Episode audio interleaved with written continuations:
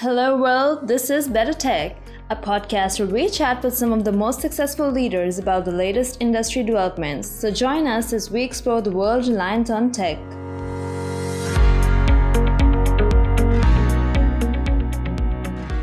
Hello, everyone. Welcome to Better Tech. So today we have Dear Dear with us.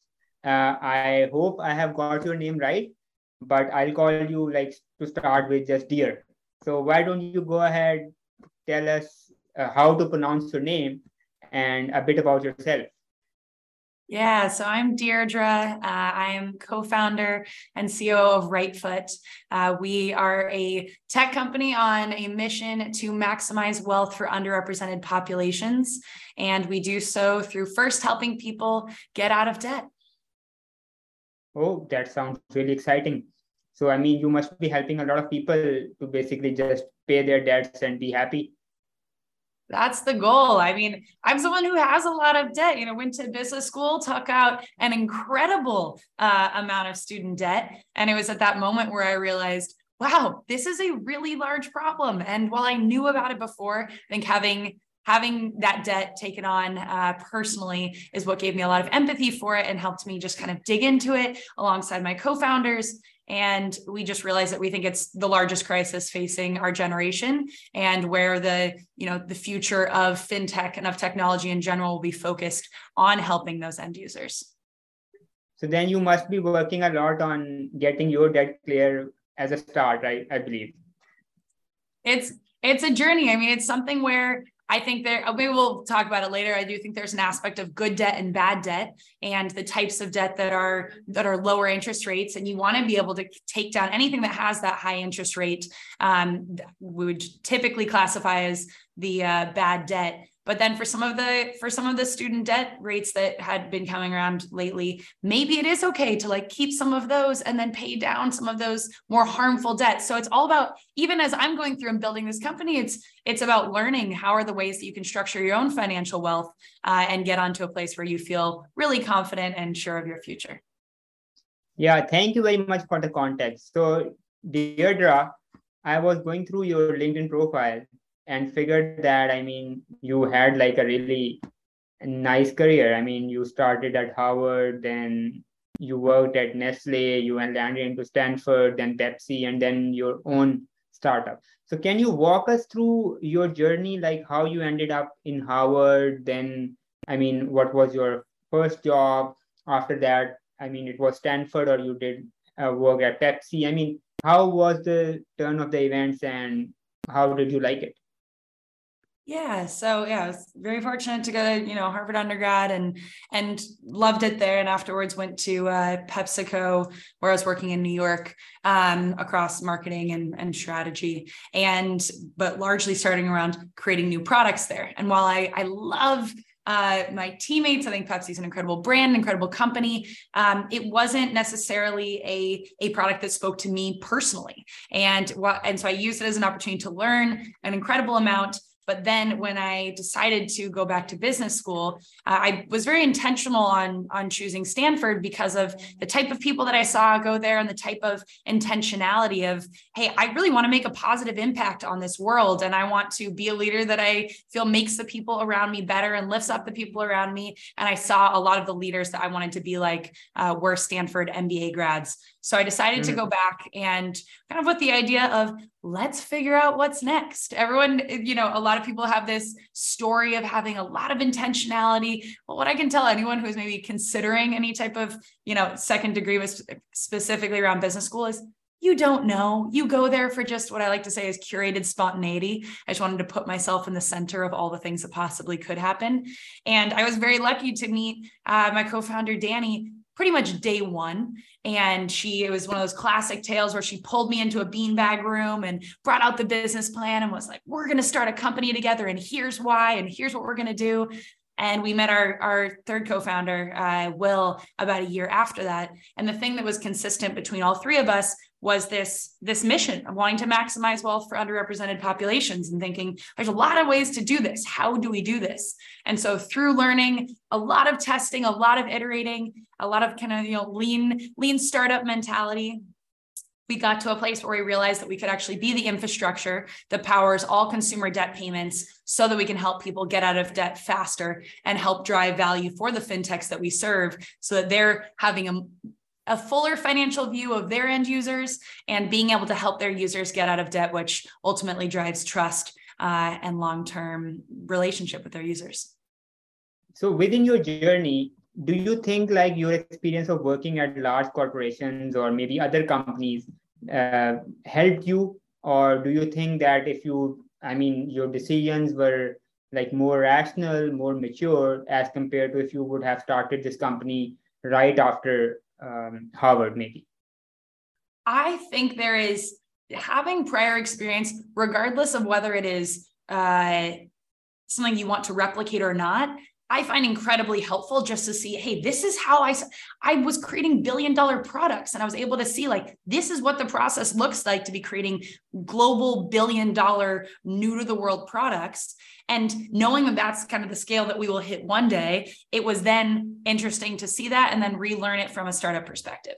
I think the thing about a startup, anyone else who is a founder knows, regardless of whatever knowledge you come in with, it, it you're building the plane while you're flying it and you are learn i mean it's something where every day you're confronted with something new that you didn't know you even had to do know yesterday and so then you show up and it's a that's one of the most exciting parts is you're constantly growing and challenging yourself but it also means there's not really any level of preparedness for uh, a, a founding a company that you can have aside from a really strong support network of friends and loved ones uh, and a, a lot of grit and kind of a, a greater purpose that really drives you. So, I mean, you have worked, I believe, at both places. Maybe you have worked on the East Coast side and then you ended up in Stanford on the West Coast side. So, how would you define like the culture difference between the two coasts maybe like uh, valley was like more tech focused or something or east side was like more towards financial stuff or i mean how would you differentiate the two we so we've now are now at Rightfoot we actually have an office both in san francisco and new york so i think there's a lot of value in in being across both coasts obviously there's a larger startup energy mentality in San Francisco. I don't, I'm not sure I would have started a company had I stayed in New York. It's just a different type of uh, environment where it would have, whereas in San Francisco, you have a lot of resources and community. I mean, in my Stanford class alone, we had close to 30 women that were starting startups in our class, which is pretty incredible given not just, and that's not, you know, probably had 50 or 60 total founders in our class, but having nearly half of those be be women was incredible. And, I, and I'm not sure that I would still have had the grit to go through it all had I not had such a robust support network in our early days. Um, I think there's also within, you know, my role is within fintech. There's been a huge growing presence of fintech in New York, which is really exciting to see. It's a lot of the legacy banks are there, but now there's a lot of fintech that's growing up around it. And so now being able to be in both places and getting the incredible talent that is in both, uh, we think has been a huge asset. So your current startup, Rightfoot, I mean, what it is about? In so Rightfoot is, yeah, definitely. I'm more than happy to dive into any details, but Rightfoot is the financial infrastructure for paying off debt.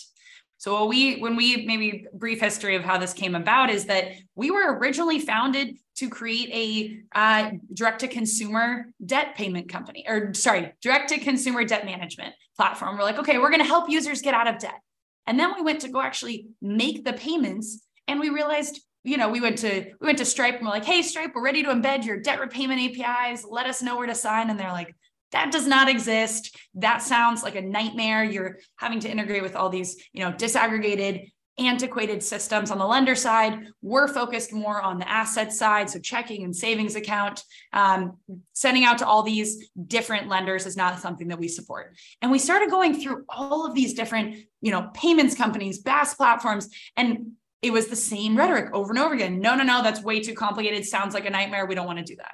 And so we took a step back and we said, well, what if we provided that? You know our our background my one of my co-founders is uh, has the background in api banking technology and the other one is in infrastructure for 10 years. It's our backgrounds are very well suited to build the infrastructure that is powering every financial app anytime they're making a payment towards debt. So we went through and we integrated with loan servicers directly to be able to automate those payments so that now we have cus- we have companies anywhere from startups to one of the top three brokerage firms in the US uh, that are using our technology.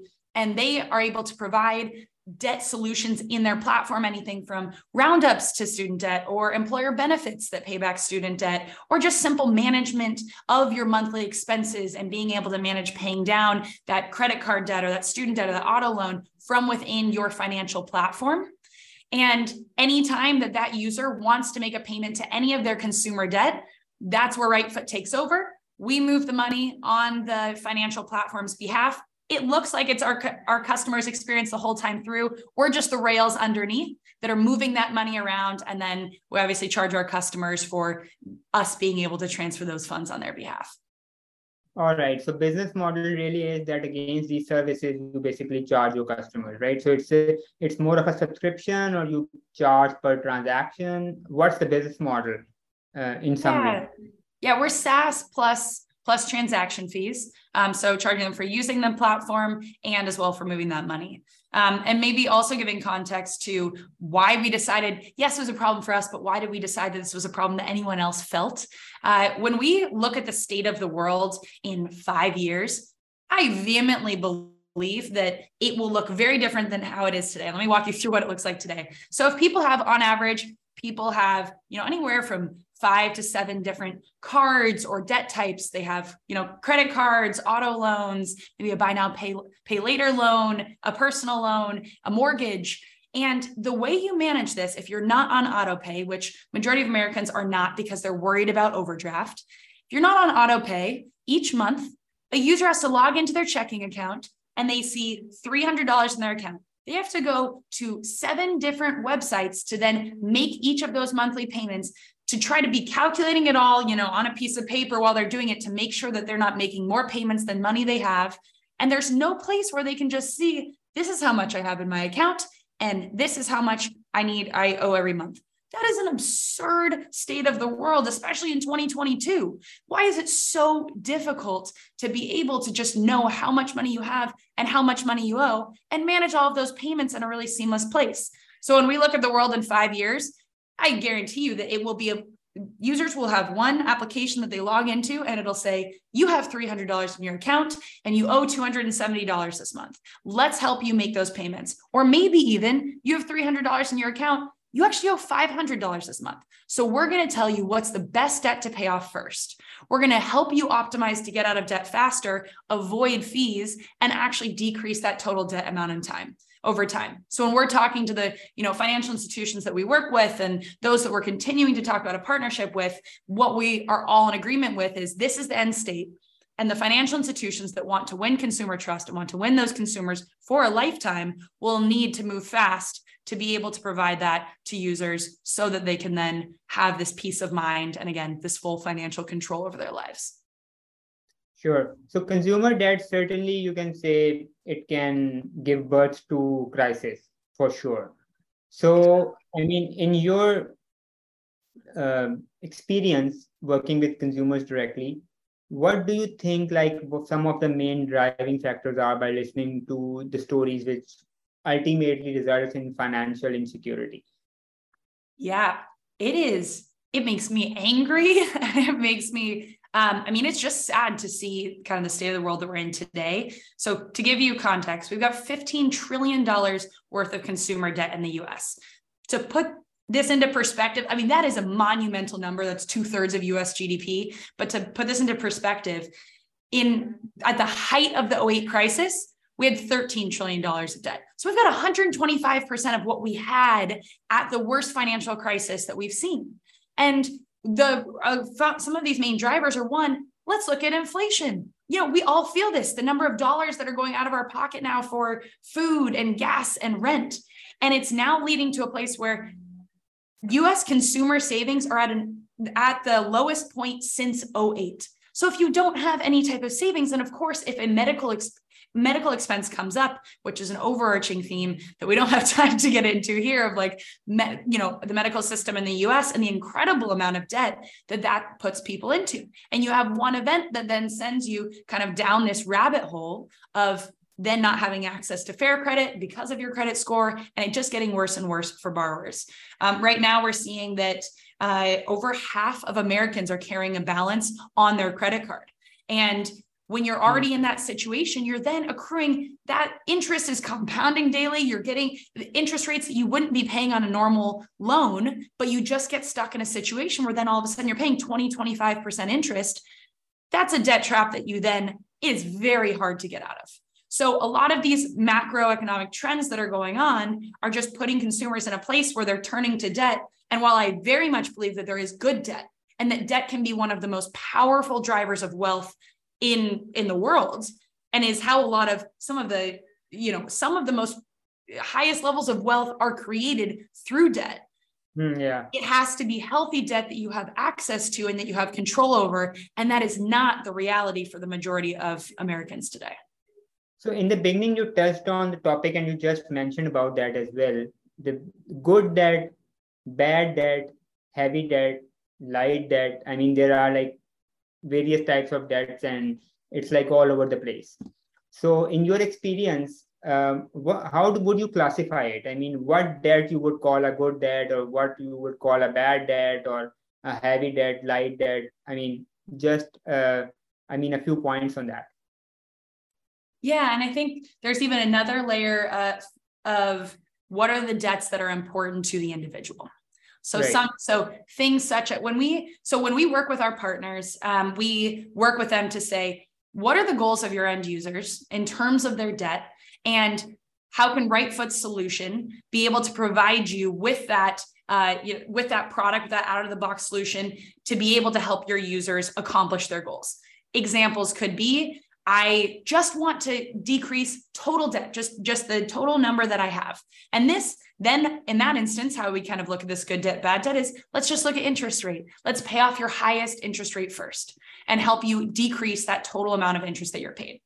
Other people may say, hey, actually, it's really important for me that I own my house and that I pay off this mortgage faster. And then that's really where I want to focus. And also, like with that and auto loan, I need my house I need my car. So regardless of whether that's it may be the lowest interest rate, and oftentimes it is because those are eh, based on when you have uh, types of debt that do not have an asset behind it, then the interest rate will be higher because there's nothing that lenders would be able to claim if you if you defaulted. So while mortgage and auto loan may be lower interest rate for many users that's where they want to prioritize so they can keep mm-hmm. their house and keep their car but when we think about kind of this overarching long term where do we want to get people to go to from today's debt crisis to me where they could be in the future is getting rid of debts that are not an investment such as you know credit cards payday loans personal loans that are really high interest rates and that are something that can get you into this spiral of the more that you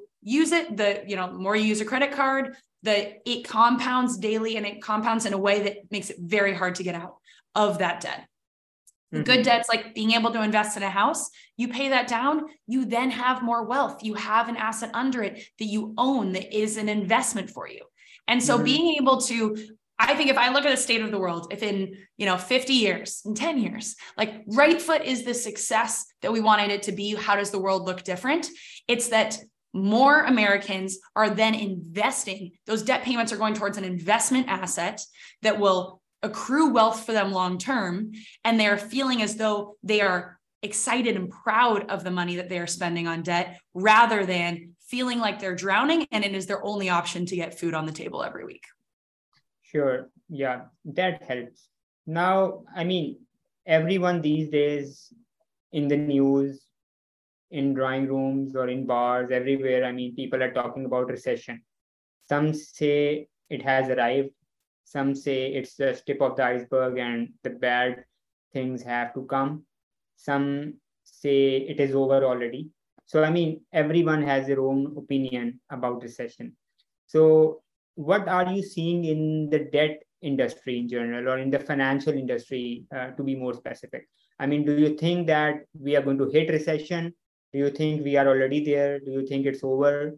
How would you explain it? Yeah, well, humans are innately awful at prediction. So I'm not going to pretend to be any better than the next person. However, what mm-hmm. I'll say in terms of what we're seeing on the debt side, on the liability side, is this is an this is a scary inflection point.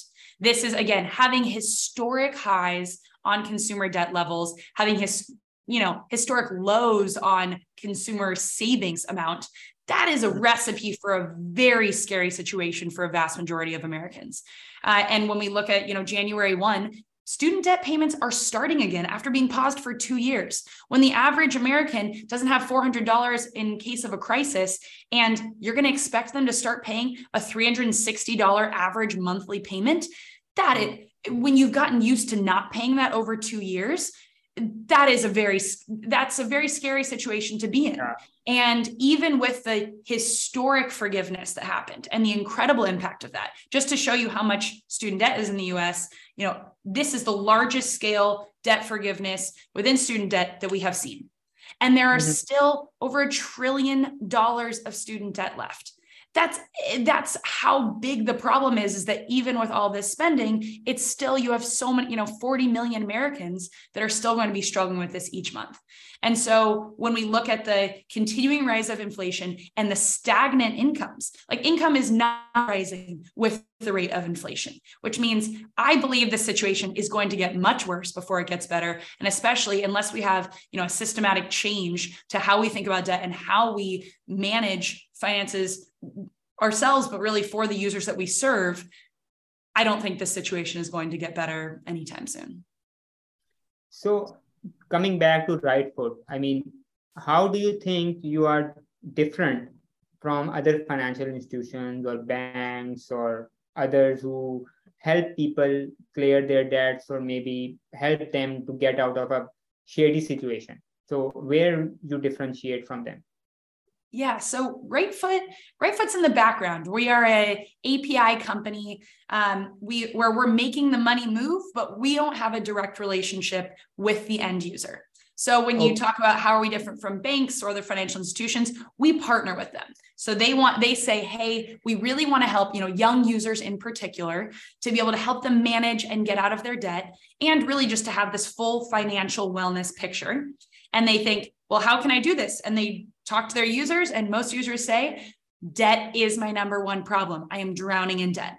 So when they come to us and they say, our core competency as a bank is you know having a checking account, having a savings account, maybe we're an investment firm, but we want to be able to expand into debt products. We don't know where to start, and we don't necessarily want to build out all of these integrations and this technology ourselves. They then come to us and we are a seamless layer into their financial stack. We make their overall product stronger and more viable for their users. Um, when we look at how do we differ from alternatives in the market that are doing similar type technology to us, uh, you know, the the default solution before we came in was paper checks and bill pay, which are just an awful user experience. It's a black box. It's really low fidelity. Um, and then there's been a couple customers that have come up that have that rely more on screen scraping, which means a user gives a permission for that company to log into their account on their behalf to make a payment. The issue mm-hmm. here is with that technology, if that connection ever breaks, which does on a frequent basis and you know with the rise of two-factor authentication users need to be present up to 60% of the time that that company takes an action on the user's behalf which means up to 60% of the time, if the user isn't on their phone, sees the notification to approve that connection and approve that transaction to go through, the payment stops, which means if a user is trusting their bank or trusting their financial institution to make that monthly payment to be able to help them get out of debt and they don't approve it then it's just the payment's going to stop. Like that's that's a breach of trust that financial institutions are not willing to take the risk on. Because we have these integrated these direct integrations with these lenders, we're able to commit to consistent, reliable, on time payments time and time again, which is why we're the leading enterprise solution in the market. Sure. So, as you said, I mean, you are more of an API company. So, what's on your roadmap? Like, you must have integrated with various institutions, as you have said. But on your roadmap, are you like planning to maybe pivot into a different direction or maybe you want to do more integrations or maybe have your own sort of a consumer app in the space what's next so we're we love being on the background. We love being the API. So that's something that we will continue to build out in part because when we look at the impact that we could have, having a direct to consumer app, yes, you could, could have millions of users interacting with you, but there is a limit. Whereas if we are in every financial application, in every bank in the US and eventually in the world, that just expands the level of the number of touch points and the level of impact that we can have um, on companies and on the industry as a whole. Uh, when we look to where we headed next, uh, as I mentioned before, we're on the brink of a, a financial health crisis. And we're mm-hmm. working with our financial institutions to help decrease defaults, to help users get control today and to be able to pay less in fees, less in interest, to be able to get to a healthier place. So we'll be rolling out a number of features in the next uh, you know, three to six months that are layered on top of our existing uh, payment rails so that we can we can work together with these financial institutions to change the outcome for a lot of these users over the next few years. That's awesome and good luck with that. So, um, and in the end, I mean, what sort of message would you like to give to the audience? Maybe, I mean, that is something to worry about, or I mean, this too shall pass. Yeah a couple things, and I'll first put a plug in for we are always hiring. So please check out Rightfoot. Um, and also, if there are any uh, if there are any founders out there that are thinking about starting a company that you're passionate about idea, I would say give it a try. And especially for the female founders that are listening out there, or the or the or the women out there that are thinking they could be a female founder. Yeah, it's super hard. There's not a lot of us. Um, but I would very much say go for it. It's incredibly rewarding. It's incredibly hard, but you learn a lot and it gives you a big opportunity to make a profound impact on the world. Um, I think with the debt crisis we have today, the more people we have working on it, the better. I think that it's something that impacts especially marginalized communities and underrepresented communities far more than it does others. Um, and that's something that really drives me on seeing if we could make a better world where there's less of that wealth gap and less of these biases and you know racism and sexism that are holding certain communities back. Uh, that's a great place to be. So it's not going anywhere soon, but I'm very hopeful about the number of smart dedicated people that are that are working on this cause together Sure. So, Deirdre, thank you very much for your time today. And I hope that we have you like in the coming days with another exciting topic and pick your brains on something else. So, thank you very much again. Thank you so much for having me.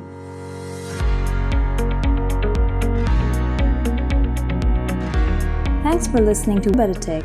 We look forward to bringing you the latest industry news in our next episode. In the meantime, Check out our other episodes at techcell.com slash podcast and be sure to subscribe to our YouTube channel so that you never miss an episode.